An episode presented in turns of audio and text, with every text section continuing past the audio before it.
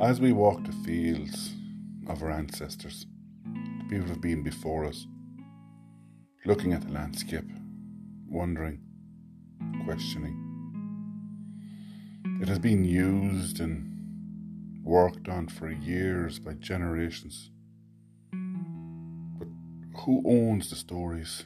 Who passes the stories on? The survivors? The oldest? The reinterpreters?